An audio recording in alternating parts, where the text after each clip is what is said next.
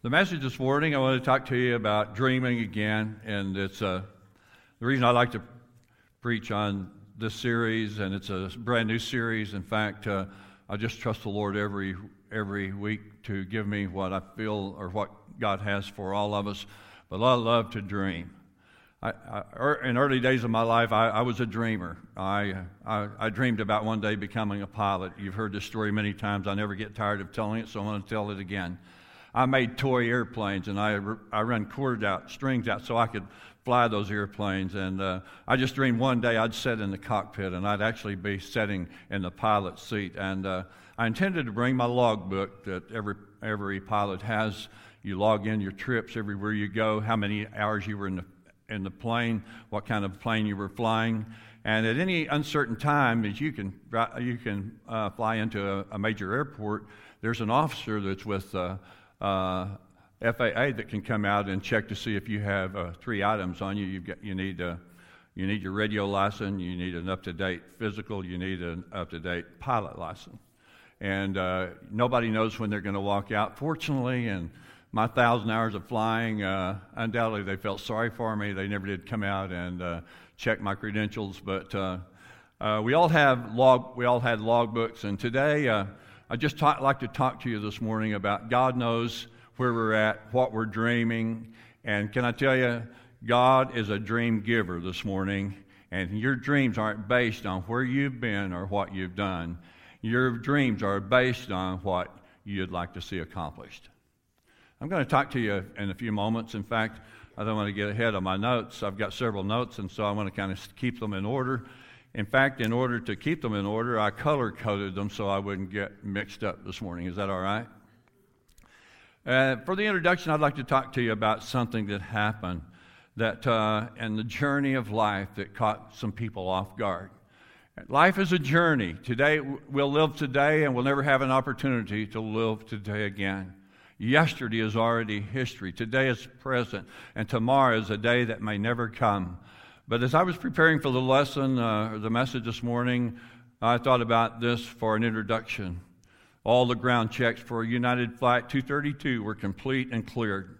298 passengers were nestled in their seats, hearing the familiar speech from the pilot, checking seat belts and showing where the exits were. The stewardess was holding the card so that you could see what she was talking about. And Captain Al Haynes, a 35-year veteran pilot for United Airlines, brought the DC-10 into position for another routine flight. Layover in Chicago, final destination in Philadelphia. Minutes later, the plane comfortably leveled off at 37,000 feet. The flight attendants were already serving the passengers, and most of whom were reading, working, napping. From all appearances, everything looked normal, predictable, and stable. But exactly 1 hour and 7 minutes after the flight took off, to quote many of the survivors, all hell broke loose on that flight. The number 2 engine, mounted high on the tail, suddenly made a resounding boom. The flight panel immediately showed that the engine had failed, and its hydraulic system ceased to function. That normally would be a concern to the pilot, but no alarm, because he knew every DC-10 was equipped with 3 independent hydraulic system so that a failure would not disarm the plane. Truth be told, over the entire plane, there existed only one small, vulnerable spot of the 3 independent hydraulic systems, a 4-foot square space located toward the tail section where all 3 hydraulic systems converge. The odds of anything going wrong in that small target area was calculated at 1 to 10 to the 23rd power, or 1,000,000,000 to 1. It simply had never happened. But on June 19, 1989, the odds were against those aboard on Flight 232. At 3:09 p.m., the pilot and the crew experienced total hydraulic failure. Ailerons, rudders, flaps, elevators no longer functioned. Controlling the airplane became a living nightmare. What's more, the brakes were not working, nor the on-ground steering, so if they managed to land, they didn't know how to bring the plane to any kind of a controlled stop. Over the course of the next several minutes, the captain and crew assessed that they could turn the plane slightly to the right or the left and direct the plane by varying the thrust of the remaining engines on that plane. They turned toward a small airport in Sioux City, Iowa, and managed to delicately maneuver the crippled craft toward the ground. Their right wing touched the ground first, then sent the plane cartwheeling over the ground and burst into flames. How many remember seeing that on the news media? But when it was all over, 187 people were saved and 111 people died.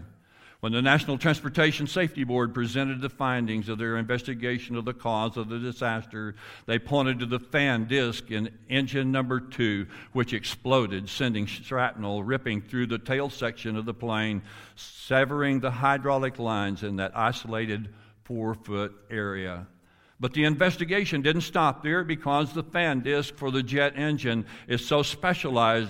There were extensive paper trails that led investigators back to the ingot of the titanium from which it was made and the forging process. It was determined that the process performed years before led to the fatal crash of Flight 232. You see, when parts for jet aircraft are forged, molten titanium is subjected to hammering force and intense pressure that is almost unimaginable. No less than 50,000 tons of pressure are exerted on the liquid metal, and the purpose is to eradicate any trace of gas bubbles that might be trapped inside the titanium. In the report that was issued, it was found that the process used at the time left a tiny amount of nitrogen in a particular spot of titanium from which the fan disc was made. Microscopic pockets were formed inside the titanium that would eventually lead to metal fatigue and the disintegration of the fan disc. It took 15,503 takeoff and landing cycles before that happened. But the minute, almost invisible flaws present in the formation of that fan disc, and it eventually became a deadly defect on this plane. What's the moral of the story today? Flaws in the formation of stages, even small ones, can lead to disaster later. How many times has this played in the way of our families? We've all learned a new word in the last 3 decades when it comes to families. The word is dysfunctional. Flawed parents act out in their misguided conclusions and inability to deal with emotions while raising children, and we've all been there. Nobody is exempt. But it doesn't end there. One of the most common dynamics of dysfunctional families is that children grow up and repeat the same patterns they saw in mom and dad. And this information this morning, as we begin the message, a vision and what it takes to dream again is alive and well in my heart, because every day I wake up dreaming again. What is a dream? A vision or a God-given dream is a revelation of God's will and plan for our lives. In a vision, God allows us to see what He sees. He reveals to us what He wishes us to know and to do. We don't have the answer to life's riddles within ourselves, and there are many things which we cannot know except through divine revelation. We can't save the perishing in our own thinking or understanding. We must get a vision from God, or we could end up at the wrong place at the wrong time, doing the wrong things and perishing ourselves. Proverbs chapter 14 and verse 12 says, "There's a way that seems right unto man, but the ways thereof are death." 1 Corinthians chapter 2 verse 14 says, "But the natural man does not receive the things of God, for they are foolishness to him, nor can he know them, because they are spiritually discerned." A vision is a picture of what God wants to bring to pass and what we must do to implement His plan in our lives. Vision is spiritual discernment. The most likely to God's work are those who are most sensitive to His heart. Those who have vision are those who can discern His plans for the future and work toward them. I stand to announce today that God is ready for something great in all of our lives.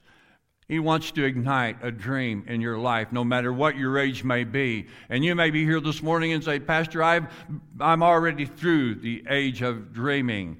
But let me correct the thought that you may have concerning age today and how God develops visions and dreams in our lives. in the prophet's reading in Joel chapter 2, he said, in the last days your old men shall dream dreams. So anybody that's over 21, you're getting ready to fit into a category that I'm getting ready to fit into called the elderly. And you need to begin now, not later, to begin to allow God to speak to your heart and begin to dream dreams. You can have dreams about your family. Maybe you have a dysfunctional family. Maybe there's a person in your family today that needs to get on course. Maybe you've gone through areas in your life and you just feel like every morning there's a stamp across your life called failure. It's time for you to dream again. It's time for you to allow God to put something in your heart that will stir the chords in your life, that you'll get in harmony with the power of the Holy Spirit, so He will enable you to mount up with wings as eagles, to run and not be weary, and let the dream soar and take you to places that you'll never go without a dream. I stand to announce today that God is ready for some great and mighty dreams to be accomplished in all of our lives, and all He is looking for today is the availability for Him to speak to you. And if you don't believe me, let me just endorse what the Word of God has to say about what I'm telling you this morning. In Jeremiah chapter 33 and verse 3, Jesus says, or the Word says, "Call unto me." God is speaking this to all of our heart. Call on me. I want to get involved with you. I want to help you with some dreams, with some visions, with some goals in your life, maybe that you've never yet achieved. And here's what He says, if you'll call on me, I'll answer you. How many are glad today that you have caller ID on your phone? Yeah. Well, 6 people are being honest. Everybody bow. We're going to have an altar service. We all look at that caller ID before we pick that up. Why do we do that? It's called screening your calls. Yeah. Yeah. Jesus never screens anybody's calls. He's on call 24/7. And He says, call upon me and I will answer you, and I will show you great and mighty things you know nothing about. I believe He's talking to us about dreaming again. And let's think of some great thoughts this morning. Let's just shut out the schedule for the day of what we are facing tomorrow, the things that may have happened this past week. But let's just begin to meditate on some great things. And by faith, let's see some great visions that are available to us this morning if we will just position ourselves in a place where God can get our attention. Let's just decide today we're going to walk out of this building with a greater faith that we walked in, because we know with God nothing shall be impossible. A dream given by God is inevitable and irresistible, and God never gives a dream for which He never assumes responsibility that He will not bring it to pass. He always starts with a dream, and be assured that He will finish it if God will has His way in your life. He'll help you. He's a present help in time of need. He knows what you have need of before you ask. He just wants to get involved with you and me. Philippians chapter 1 verse 6 says, being confident of this very thing, He who has began a work in me.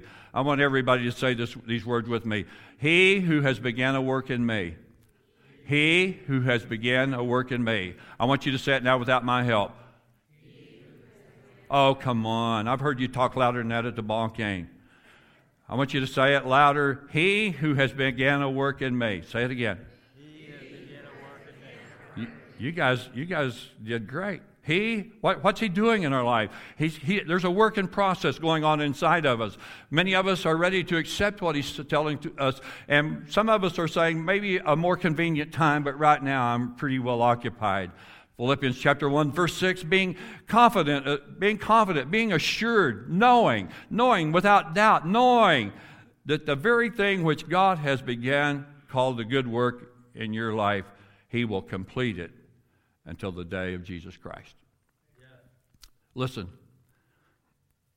today is a day that can be a brand new start in our lives. Yeah. I think about the dreams that God gives us every day. You've heard the story many times. The facility we're in is a dream. In August of 1990, this facility melted to the ground with about 11 inches of nothing but just dust. That's all there was left, 11 inches of dust. There wasn't a wall standing. Nothing was standing as far as a wall or beam is concerned. But God stepped in, he helped rebuild this facility in a greater measure than what we had lost. And listen this morning, that there's a story in everything that your life is confronted with. Maybe the dreams that you've in your life have been shattered. But I can tell you, God can help you dream a bigger dream than what the enemy has stolen from you. In the book of John, chapter 10, verse 10, the Bible says, "The thief, which is the devil, comes but for to steal and to kill and destroy. But Jesus says, I've come that you can have life and you can have it more abundantly." And the abundant thing that God wants to do in all of our lives is make our dreams come true. He wants you to become a dreamer. He wants you to just to picture yourself in the midst of that dream, and it's all coming to pass. And you're so excited you can hardly wait to tell somebody. There's a lady who resides in the Mennonite Assisted Living Center over in Fairview. She was one of my senior sponsors. We went to Romano's on my skip day in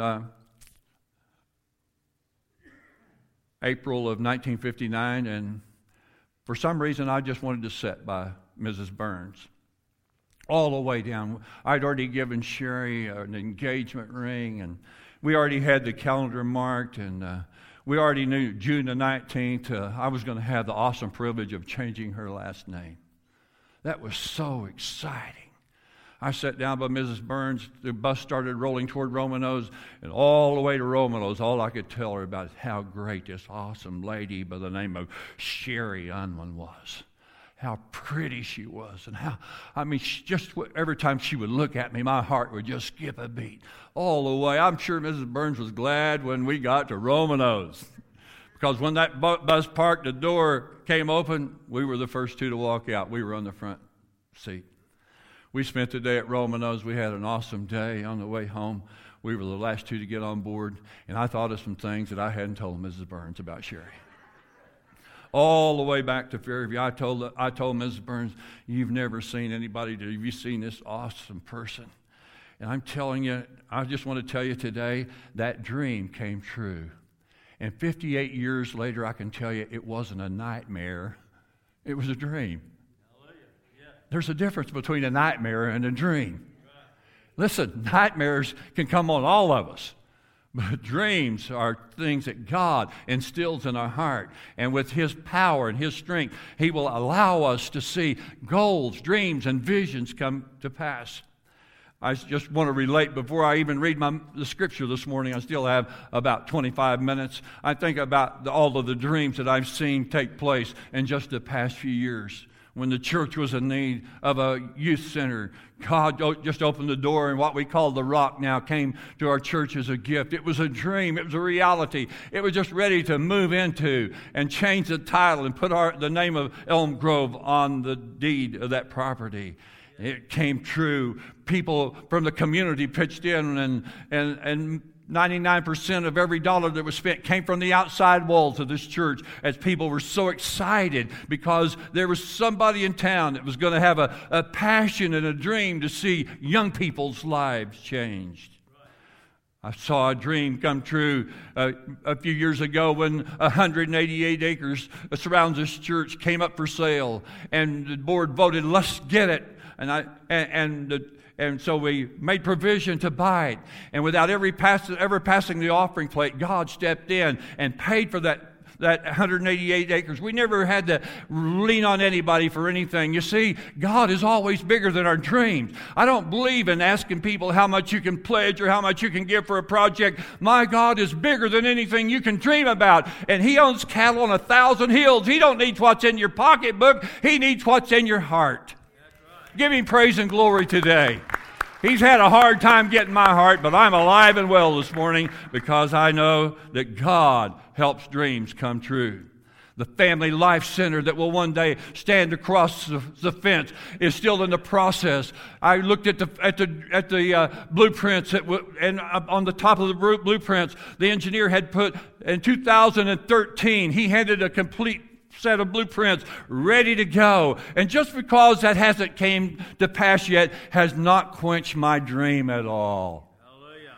The 188 acres came as a gift. The rock came as a gift. This building, let me say this, we never asked for $1 when we built this facility. That's right.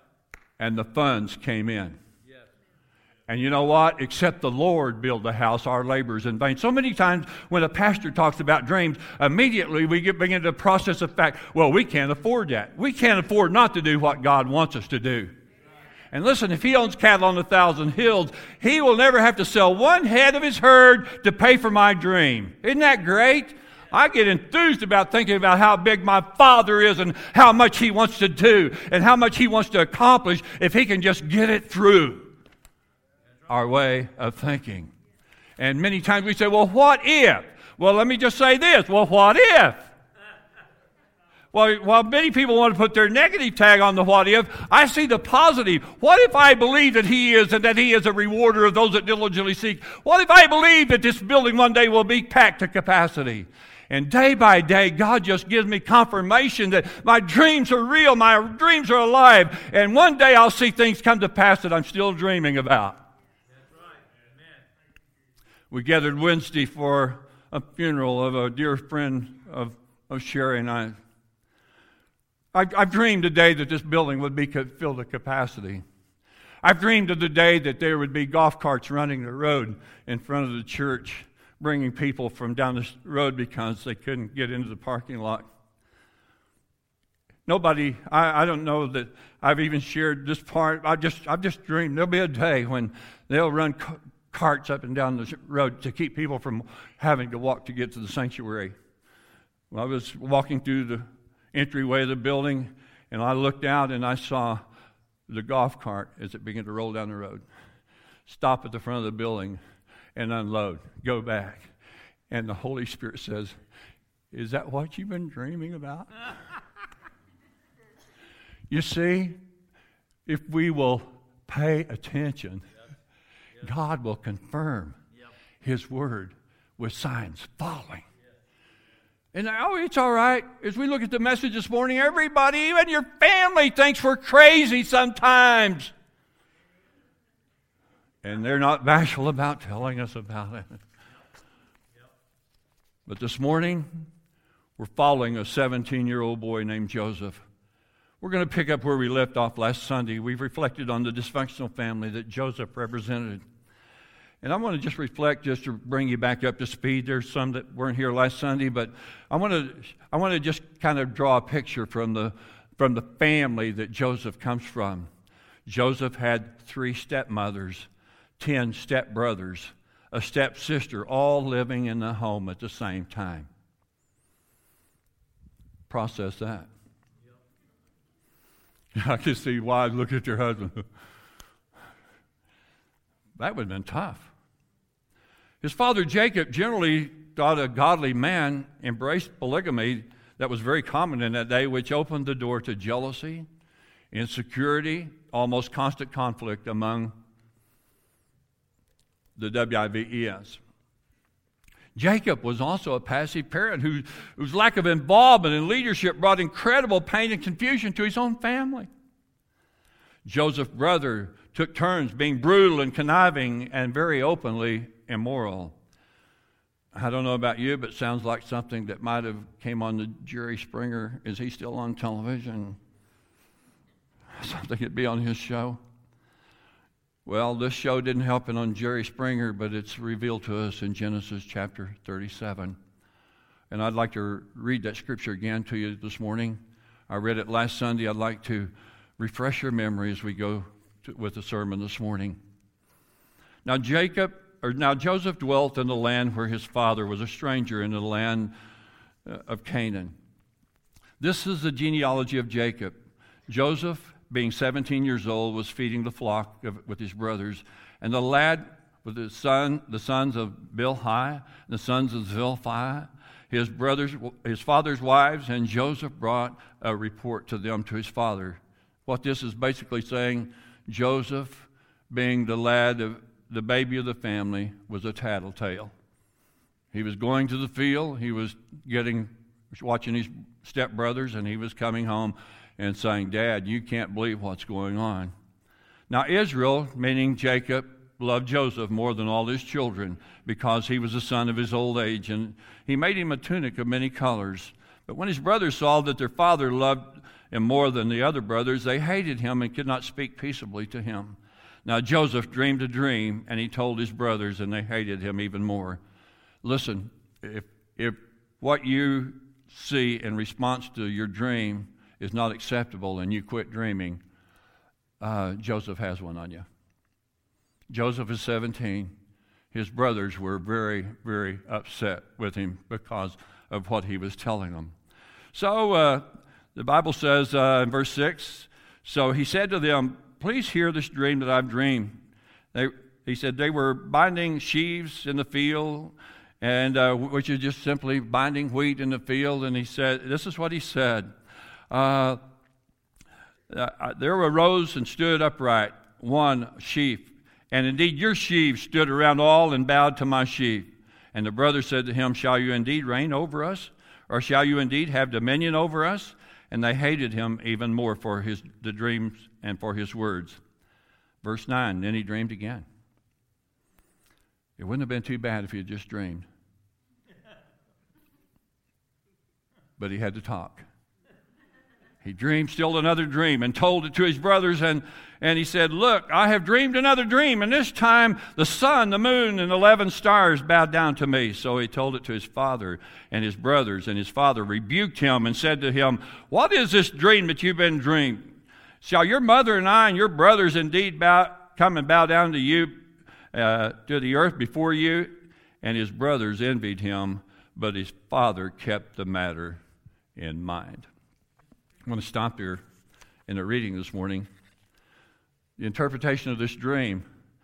Listen, he just couldn't keep it. There was something inside of him that had to come out. And he said, I was just in the field, and, he was talking sheep language. His brothers and him were sheep herders. He said, we were just gathering bundles of wheat, and suddenly my bundle stood up straight, and your bundles fell down and worshiped me. Well, to the natural person, that would probably not be too acceptable of a dream.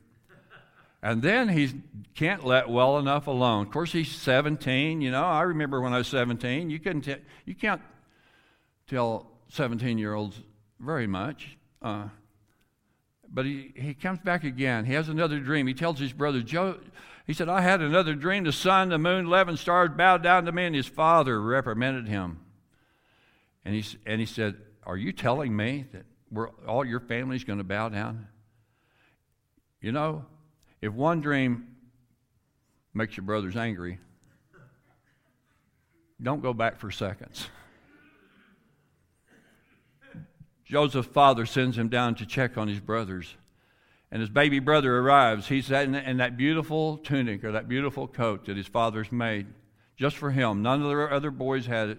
He's the only one who had this coat of many colors. And the brothers are ready to kill baby brother. The brothers are saying, let's kill him and throw his body in this cistern. It doesn't have any water in it. Let's just kill him.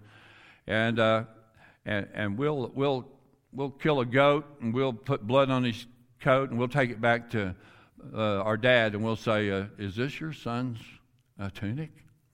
But Reuben, one of the older boys, said, no, let's don't kill him. That's murder. Let's just throw him in the cistern, but let's don't hurt him. It sounds like hurt to me. But when Joseph arrives, his brothers ripped the coat off of his back, and they meditated on their plans. And as they were meditating, a group of Midianites passed by, and his brothers pulled Joseph out of the cistern and sold him for 20 pieces of silver. Who else was sold for a few pieces of silver? Yeah. They took Joseph with them, and they continued the journey. Joseph's brothers took Joseph's coat, butchered a goat, dipped the coat in blood. They took it back home to show Dad. And they said, Dad, look this over. Do you think this might be Joseph's coat? And when Jacob saw the coat, he wept bitterly and tore his clothes off in grief and began to mourn at the loss of his baby son. When the Midianites arrived at Egypt, they had a slave for sale as well as other other things that they had brought to Egypt to sell.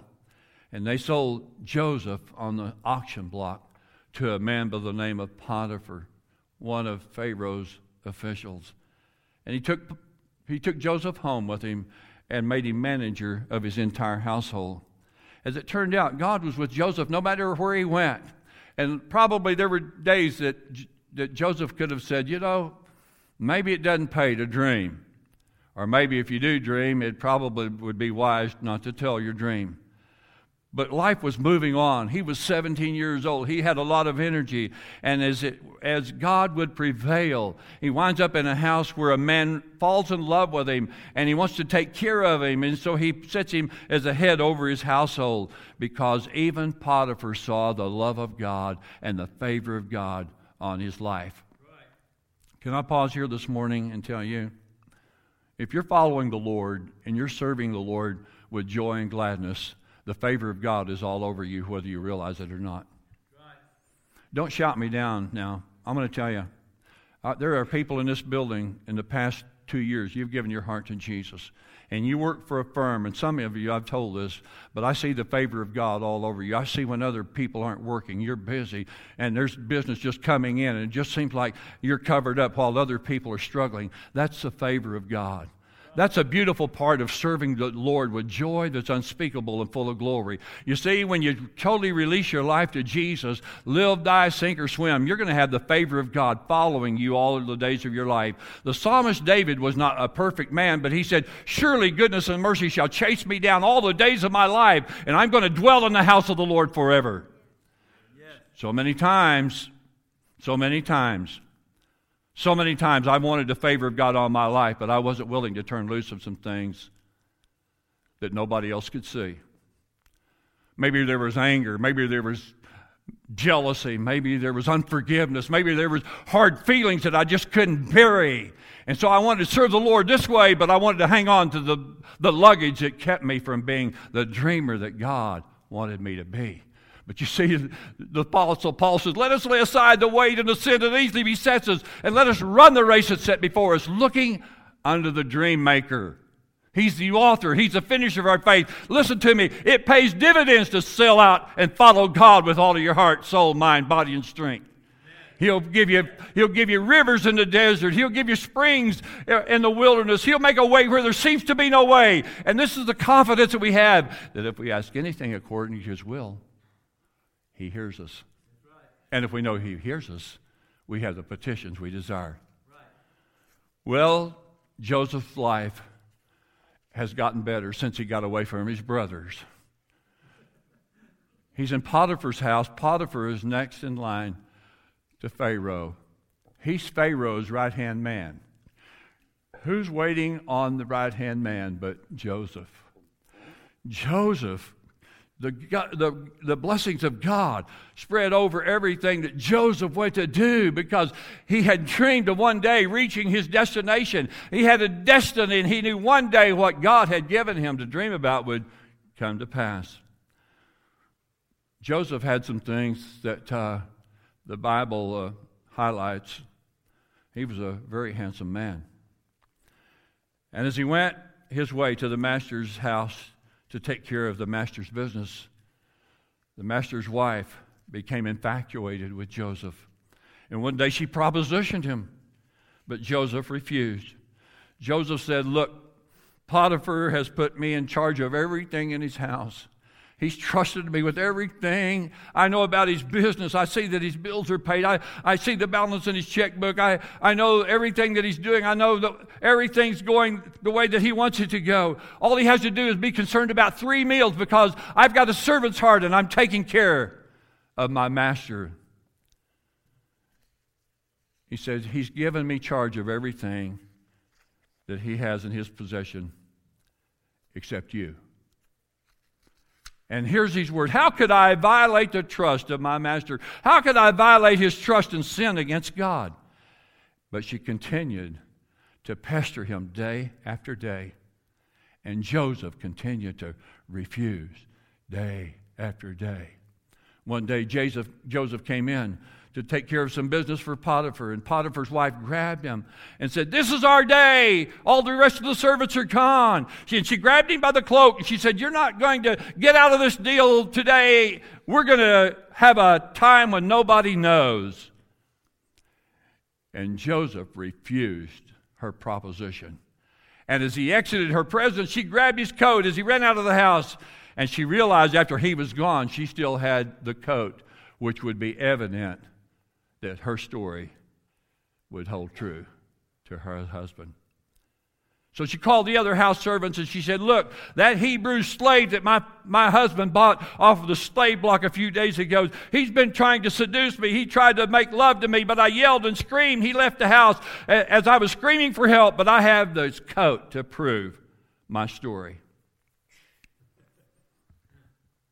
Anybody ever told anything on you that wasn't so? Anybody besides me wanted to kill him? Oh, come on. Don't act so religious.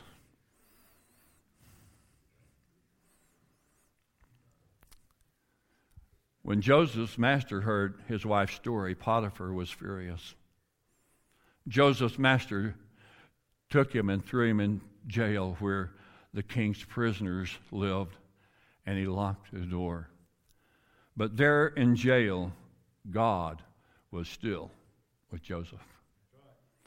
He reached out in kindness to him. He put him on good terms with the head jailer. The head jailer put Joseph in charge of all the prisoners, and he ended up managing the whole operation in prison. You know what? There's a moral of the story. If you ever get thrown in jail, just be the best prisoner. And when everybody else goes to bed, just start praising the Lord real loud so that nobody else can sleep. And they'll see if somebody will make mine for you. Joseph was a role model. He's 17 years old. And look at the stand he's taking. The head jailer gave Joseph free rein. Never, ever checked on him because God was with him. Whatever Joseph did, God made sure it worked out for the best. And in Romans 8:28, he says he'll do the same for you that he did for Joseph. And we know that all things work together for good to those that love God, to all who are called according to his purpose. Today, if you're here in the service and life has dealt you an unfair hand, and you question the fact that God may even care about you, does he really understand what I'm going through? And does it really pay to be obedient to God's word? And maybe you're dealing with a situation that seems totally unfair in your life. Well, God knows everything that has happened. And he keeps a set of books too. Maybe you've confided in somebody you trusted and they've let you down. They broke your trust and you're fighting anger. Maybe unforgiveness, maybe thoughts of one day that the tide will turn and you'll get even. Well, let me tell you with what you do with that bundle of nothing that will keep you from dreaming. 1 Peter 5:7 says, "Throw it as far as you can. Cast it all on me," Jesus says, "because I care for you." Many people are blinded because they can't forgive. Many people are blinded because they can't forget. Many people are blinded because they just want to keep talking about it. And there's more than one way to kill. Proverbs says the power of life and death is in the tongue, and they that love it will eat the fruit thereof. And I've watched people try to kill somebody's confidence. I've watched people try to kill other people's witness for God. Maybe not that the story wasn't true, but listen, the Bible says pray for those that are struggling and hold them up in prayer and encourage them, because Romans 3:23 says we've all sinned and come short of the glory of God. Amen. Yeah. Don't say, "Boy, I wish Leroy had been here." I'm here. I'm Leroy. Listen, I'm preaching to myself. If you can get anything out of it, that's the icing on the cake. Listen to me today. The enemy wants you to hang on to the garbage that will keep you from dreaming again. He wants you to hang on to unforgiveness. Let me tell you, if you hang on to unforgiveness, somebody else will send you to hell. Because the Bible says if you don't forgive, neither will your heavenly Father forgive you of your sins. I'm not going to hell because of somebody else. As far as the east is from the west, I've been forgiven. As far as the east is from the west, he took my dirty, rotten linens and he buried them into the sea of forgetfulness. And the friend that I have called Jesus never goes deep sea fishing to see if he can bring them from the bottom of the ocean. He's my best friend. I'm telling you, if you only knew what he knew, aren't you glad you don't? Maybe you're tormented over somebody breaking your trust that you've had in them. Maybe you've prayed for them, but you just can't get it off of your mind. God's Word has an answer for you today. And it's worked for me. If it'll work for me, it'll work for anybody. And it's found in Psalms 119, 164, and 165. And I can tell you, you can't think about discouragement and defeat. You can't get oppressed if you'll just get this word in your mind and get it so induced in your mind that it becomes a part of your heart. And when it becomes a part of your heart, it's going to bear witness to your life. Psalms 119, 164, and 165 says, 7 times a day, O Lord, will I praise you for your righteous judgment. Great peace had those who love your law, and nothing causes me to stumble. Listen to me, I'll tell you, it'll cause you to mount up with wings as eagles. It'll cause you to run and not be weary. It'll cause you to walk and not faint. It'll cause you to do things you'd never do before. And 3 people just woke up. That's awesome. That's awesome. Yeah! There's been days that I've wrestled with situations just like you wrestle with. And here's what I'd do. I'd say, okay, Satan, I want to talk to you this morning. This is number 1. 7 times a day, O Lord, will I praise you for your righteous judgment. Great peace. I have great peace. Satan, you're not going to steal my peace. Great peace have those who love your law because nothing causes them to stumble. And you're not my stumbling block this morning. You're my stepping stone. And I can do all things through Christ who strengthens me. Satan, pull up a little closer. I'm going to play that to you again in case you didn't get it. 7 times a day will I praise you for your righteous judgment. Oh, Father, great peace have those who love your law. And nothing causes them to stumble. Satan, I know you didn't get it, so I'm going to, this is number 3, and I just keep praying, I just keep speaking, I just keep speaking, I just keep letting it roll until my heart begins to be filled with joy that's unspeakable and full of glory. My dreams begin to develop in my life, and I realize that I'm more than a conqueror. I'm not swamped to the bottom this morning. The president is draining the swamps in Washington, D.C., but Jesus drained the swamp of my life years ago, and then he sent me to you to help you drain your swamp. And dream again, and dream again, and dream again, and dream again, and just keep on dreaming. God knows how to give peace in the midst of the storm of life. God has the ability to speak to the winds and the waves that come to destroy you. Remember, the dream giver is still alive and well today. And no matter where you're at in the journey of life, he will not leave you in the prison of adversity forever. He says, I will never leave you nor forsake you. His invitation is to all of us today. You ever heard of something happening? Maybe your best friend was hosting something, and you heard the other people say, did you get your invitation? Everybody got their invitation, but yeah. And you found out as the event happened, you didn't get an invitation. What happened inside of you when you felt left out? Well, I know what happened to you. Same thing happened to me. I'll tell you one thing, Don, next time I have something, they're not going to get an invitation from me. I'll show them who's the boss. Come on, we're all human. Listen. Don't ever put your pastor on a pedestal. He's just like you are, only different.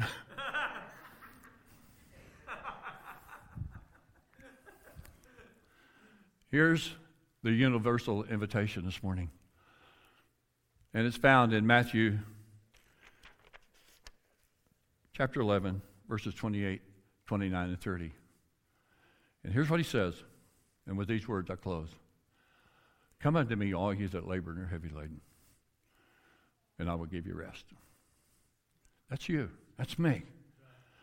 When are we heavy laden? When somebody's broken our trust. When somebody's stolen our dream. When somebody's told something, we had total confidence that they would. They stood head and shoulders. They'd been places and done things. I just knew I could trust them. And then you found out that was the wrong decision, and you're heavy laden. Jesus says, "Come unto me, all you that are laboring and are heavy laden, and I will give you rest. Take my yoke upon you, and learn of me." Jesus is saying these words, and I will give you rest. Right. If you'll dare this morning to lay aside the weight and the sin that so easily besets all of us, and look to the dream giver, he wants to talk to you this morning. Your past is history. He's not concerned about your past. He's not. I mean, the past doesn't even concern him. He's concerned about where you're at today. Would you be an open vessel if he gave you a dream? Would you be ready to allow your life to be excited and allow the Holy Spirit to do some transformation in your life so you can lay aside things in your life that don't help you in the journey of life, and you can allow him to enhance you with the power of the Holy Spirit so that you could dream again? A gentleman was apologizing to me last week. In fact, it was my brother. Came to play the piano. There was none of the songs on Easy Worship. And so he just kind of sang a solo because I'm like you, I didn't know the songs. Piano music was beautiful. Yep. Yes. We got to the Cricket Arrow for lunch.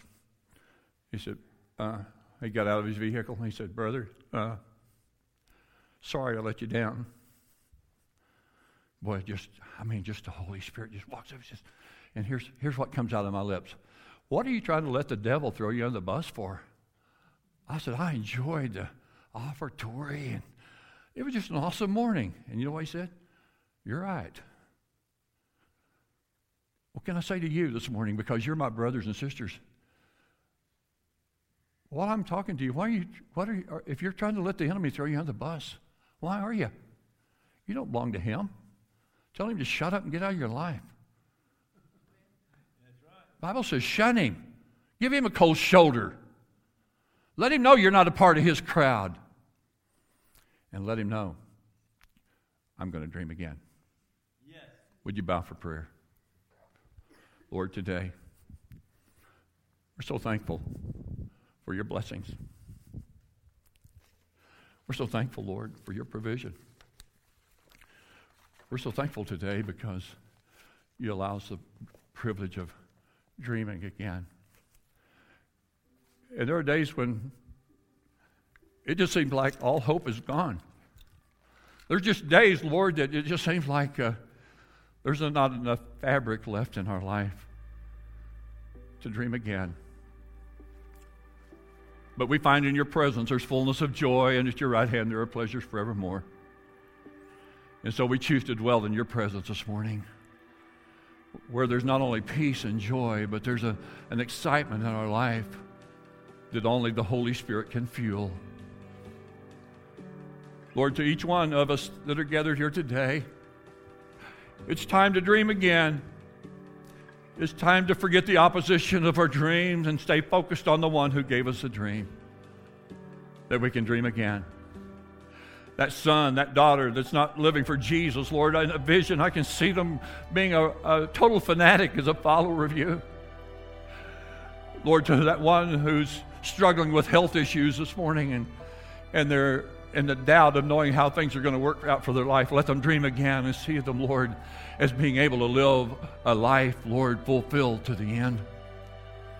And to those, Lord, that are facing difficult issues financially, spiritually, or physically this morning, take the shackles off. Holy Spirit, take the blindfolds off of all of our eyes this morning that we can dream again. We give all the glory and the praise to you in Jesus' name. Amen.